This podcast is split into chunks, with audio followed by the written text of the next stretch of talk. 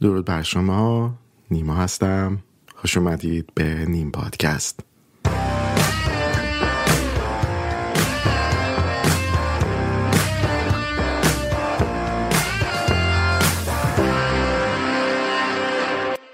خب قبل از هر چیز از شما دوستان عزیزان تقاضا دارم که نیم پادکست رو در Apple Podcast، Spotify، Castbox subscribe بکنید follow بکنید در روی اون پلتفرم ارائه دهنده پادکست که هم دلگرمی من باشه و همین که خودتون به محض اینکه اپیزود جدیدی منتشر شد اون رو در حالا رایانه خودتون در گوشی تلفن همراه خودتون داشته باشید و ازش آگاه بشید. همینطور می‌تونید در Parler یا فیسبوک یا حتی این تلگرام این پادکست رو follow بکنید. می‌تونید تشریف در یوتیوب اونجا هم subscribe بکنید و همین که اون زنگوله معروف رو بزنید که به محض اینکه اپیزود جدیدی منتشر شد از اون مطلع بشید و برید و تماشا کنید و لذتش رو ببرید. اما صحبت از تماشا شد. خب فیلم Mortal Kombat رو این version 2021 رو دیدم شب گذشته. به وقت خودمون شما نمی‌دونم کی گوش می‌کنیم ولی وقت گوش کردیم بدونین که من شب گذشته این, این فیلم دیدم. خب حالا یک ذره از تاریخ هم بگیم این فیلم بر اساس یک بازی معروف کامپیوتری. حالا همچی میگم تاریخ چنگاه هیچ که خبر نداره. من خودم از علاقه مندان به این بازی بودم و حالا نمی‌دونم بقیه دوستان ولی زمان من من این بازی رو روی کنسول معروف به سگا داشتم version extended ش رو داشتم و از قضا دستم رسیده بود به دفترچه کدهای مخفی این بازی و حسابی به طور کامل از این بازی به ظاهر ساده خیلی لذت می‌بردم یه سه راند یا دو راند باید مشت زنی و لگد زنی انجام می‌دادی ولی خب خیلی ساده نبود. یه یکی یخ پرت می‌کردی که آتیش پرتاب می‌کرد و خیلی بازی بروتالی بود. خیلی خشونت و خونریزی توی زیاد بود و لذت میبردیم ما از این بازی. و خون و خونریزی بود. در دهه 90 دو تا فیلم ساخته شد از روی این بازی و خیلی داستانهای یا پلات خیلی ضعیفی داشت. همون موقعش حتی برای اون سن و سال همچین رضایت بخش نبود ولی به عنوان یک ساعت وقت رو پر بکنه که این فیلم رو داریم بر اساس اون بازی می‌بینیم از لحاظ جلوه های ویژه افتضاح بود. یعنی هنوز می‌خوان خیلی از یک کانالی رو من دنبال می‌کنم در یوتیوب. اینها جلوه های ویژه رو آنالیز می‌کنن. هنوز بعد از این همه سال فیلم هایی هست که ممکنه در دهه 80 ساخته شده باشه و جلوه های ویژه عالی داشته باشه. ولی این فیلم در دهه 90 نمی‌دونم چه کلمه به کار برم خیلی بد بود دیگه. حالا شما خودتون بدونید اون کلمه چی بود. چنگی به دل نزد اون فیلم در اون زمان. ولی حالا به نوعی هم نوستالژی شده بود. خیلی از فیلم های نوستالژی شده دهه های 80 90 دارن در شاید بگم در یک دهه گذشته هی بازسازی میشن که شاید نظر ما رو جلب کنن در سینما. موضوع هم نداره. واقعا هالیوود به در و دیوار خورده. کرونا هم که مزده ولد شد. یعنی فیلم های چون حوصله نداریم سینما بریم دیگه. یا نمی‌ذارن سینما بریم. باید با کلی دم و دستگاه بردم خفه میشه واقعا با این ماسک. این ماسکی که برای کرونا می‌زنیم با خودش مانع تنفسه. حالا دو ساعت هم تو فضای خفقان سینما حالا بشینی. ولی نمی کنیم این کار رو مگر اینکه خیلی فیلم مهمی باشه اونم تو منزل تماشا بکنیم تا اینکه پاشیم این همه راه بکوبیم بریم ماسک بزنیم بریم اونجا دو ساعت. اصلا نمیشه فیلمی که نشه پاپ کورن خورد نوشابه خورد و اصلا چرا میریم سینما؟ این فیلم حالا می‌خوام خیلی چون نگران مسائل قانونیشم نمی‌خوام spoil بکنم ولی روایت داستانی بهتری داشت. یعنی اولا Scorpion محور بود فیلمش و تاریخچه از Scorpion شروع میشه و همینطور حالا یه ذره کوچیک براتون بگم از این آقای Sub-Zero این آقایی که همه چی یخ می‌کنه خلاصه خیلی با ایشون خصومت خانوادگی داشت و میاد یه سری اتفاقات سر خانواده میاره و دیگه بقیهش رو نمیگم. منتها چیزی که مشترک هست توی همه این فیلم هایی که هر سه فیلمی که ساخته شده اینه که این یه تورنمنتی هست ولی اصلا تورنمنت برگزار نمیشه. خیلی مسخره است. تورنمنت مورتال کمبت بعد این مثلا این گروه خبیس مثلا باید بیان با قهرمانان زمین مبارزه بکنن ولی قبل از اینکه اصلا تورنمنتی شکل بگیره این برابر حسابی از خجالت هم دیگه در میان خب جلوه های ویژه خیلی تو تعریف این داستان جدید کمک کرد و خیلی فیلم رو جذاب تر کرد از لحاظ بسری این رو واقعا نمی‌تونم پنهان کنم. ولی چون به نظر شخصیمه چون این فیلم اصولا بر اساس یک بازی ساخته میشه و میگم داستان اون بازی همون تورنمنت هست و اینها می‌خوان یه جوری توی دنیای دیگه این رو تعریف بکنن. ناخداگاه یکم لوس میشه و خب می‌دونی می‌خواد می‌خواد چی بشه. تقریبا مثل فیلم هایی که مثلا دنیای سینمای مارول می‌سازه مشخصه که چه اتفاقی میفته و این خوبا اون بدا رو می‌زنن و بنابراین یه ذره لوس میشه. یعنی اون چیزی که باز من اینجا فارسیش رو الان خوب نمی‌دونم چی میشه. هزینه ای که باید شخصیت های خوب بپردازن خیلی بالا نیست. میگم فقط توی فیلمی مثل اینفینیتی وار اون هزینه بسیار بالا بود. ولی نهایت تلاششون رو کرده بودن و نهایت تلاش شده بود که اون مسائلی که خیلی نوستالژی است خیلی خاطر انگیزه اون فوتوفنی که مثلا این اسمش چی بود؟ که کلاهش رو میندازه روی زمین مثل اره میشه اسم کنگلاه فکر می‌کنم اسمش. اون صحنه فلالس ویکتوری خیلی قشنگ بود برای من. حالا دارم لو میدم. اون فوتوفنایی که از هر کسی دوست دارید رو توی این فیلم می‌بینید. ولی یه چیز خندار الان بزنم بسید من نفهمیدم الان نقش ریدن توی این مورتال کمبت اصلا مشخص نیست. بعد یه جا بهش میگن God of Thunder. فکر کنم طوره مثلا فکر کنم دنیای مورتال کمبت رو بچسبونم به سینمای مارول.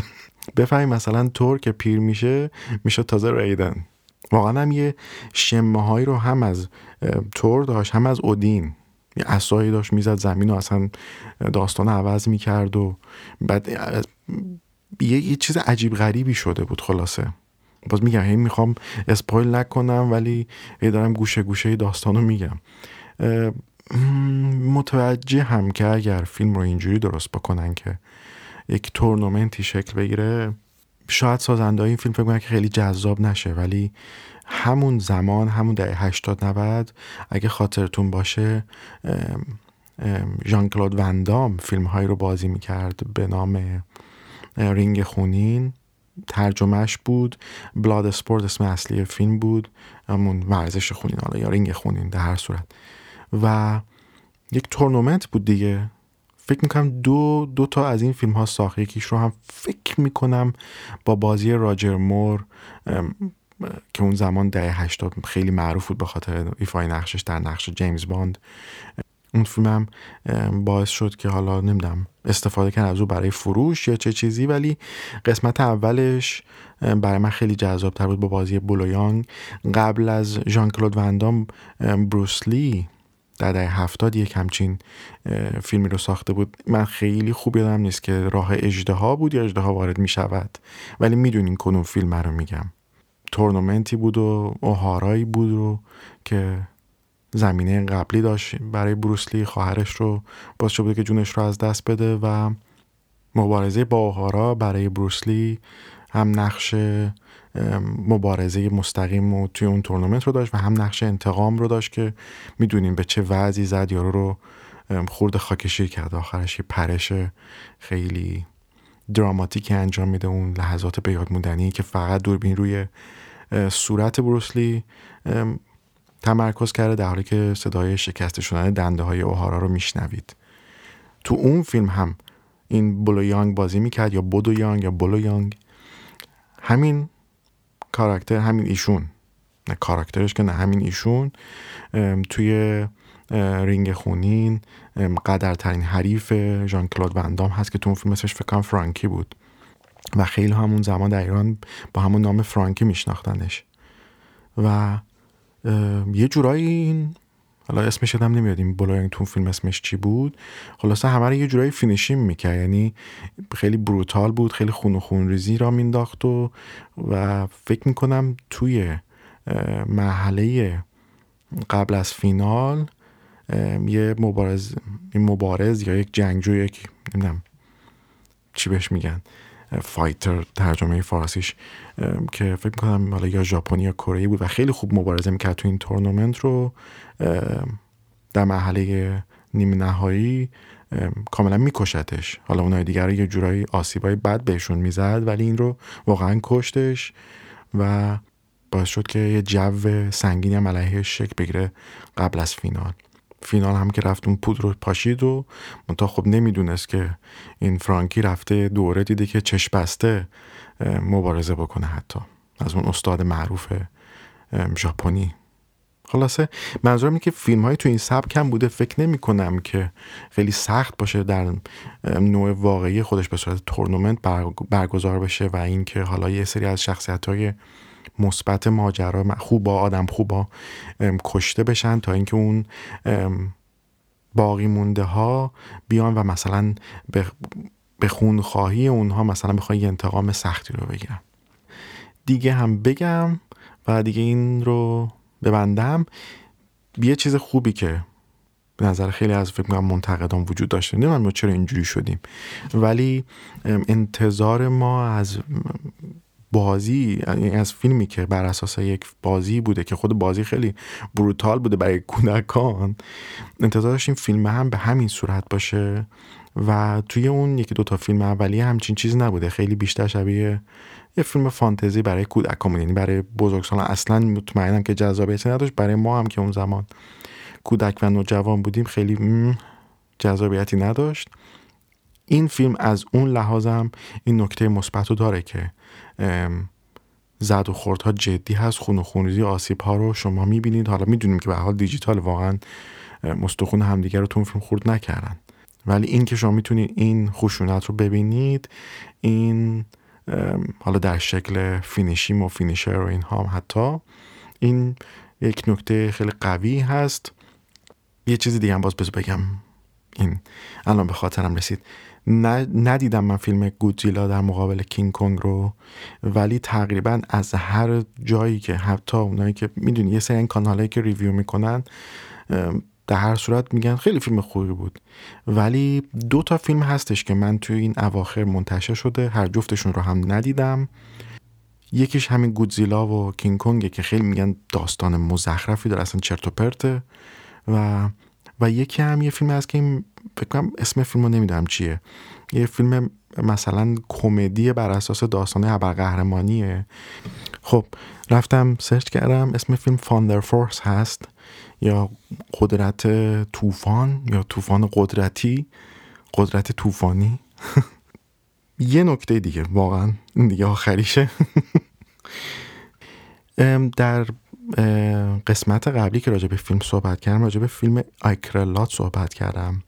پلات یا ماجرایی که داره تو این فیلم شکل می‌گیره این هستش که یعنی این حرفی که می‌خوام بزنم این هستش که شاید برخلاف اون چیزی که فکر می‌کردم که این یک فیلم فمینیستی است یک فیلمی است که داره آگاه می‌کنه که چه اتفاقاتی داره می‌خواد بیفته. شاید نمی‌دونم.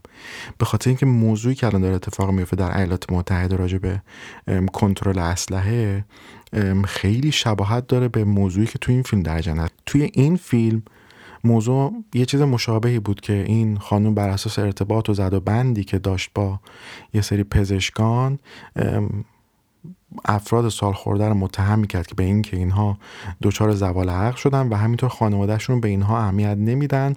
بنابراین ایشون می‌شد قیم اونها. می‌رفت خونشون رو تصاحب می‌کرد به عنوان اینکه من دارم هزینه های حالا خانه سالمندان و همینطور هزینه شرکت خودم رو میدم که دارم از اینا مراقبت می‌کنم. در حالی که خانوادهشون کاملا مخالف و بعد و خانواده تقریبا هیچ شانسی هم تو دادگاه نداشتن که بتونن اقاده حیثیت بکنن یا اینکه صاحب بکنن که نه ما اولا اون پدرمون یا مادر سال خوردهمون اصلا مشکل زوال عقل و آلزایمر نداره برخلاف جو بایدن. با اون مصاحبه مطبوعاتیش که اصلا نمی‌دونست کجاست چی داره میگه. Anyway. خیلی ممنون که با من همراه بودین در این اپیزود. مواظب سلامتیتون باشین. با شما به زودی صحبت خواهم کرد و بدرود.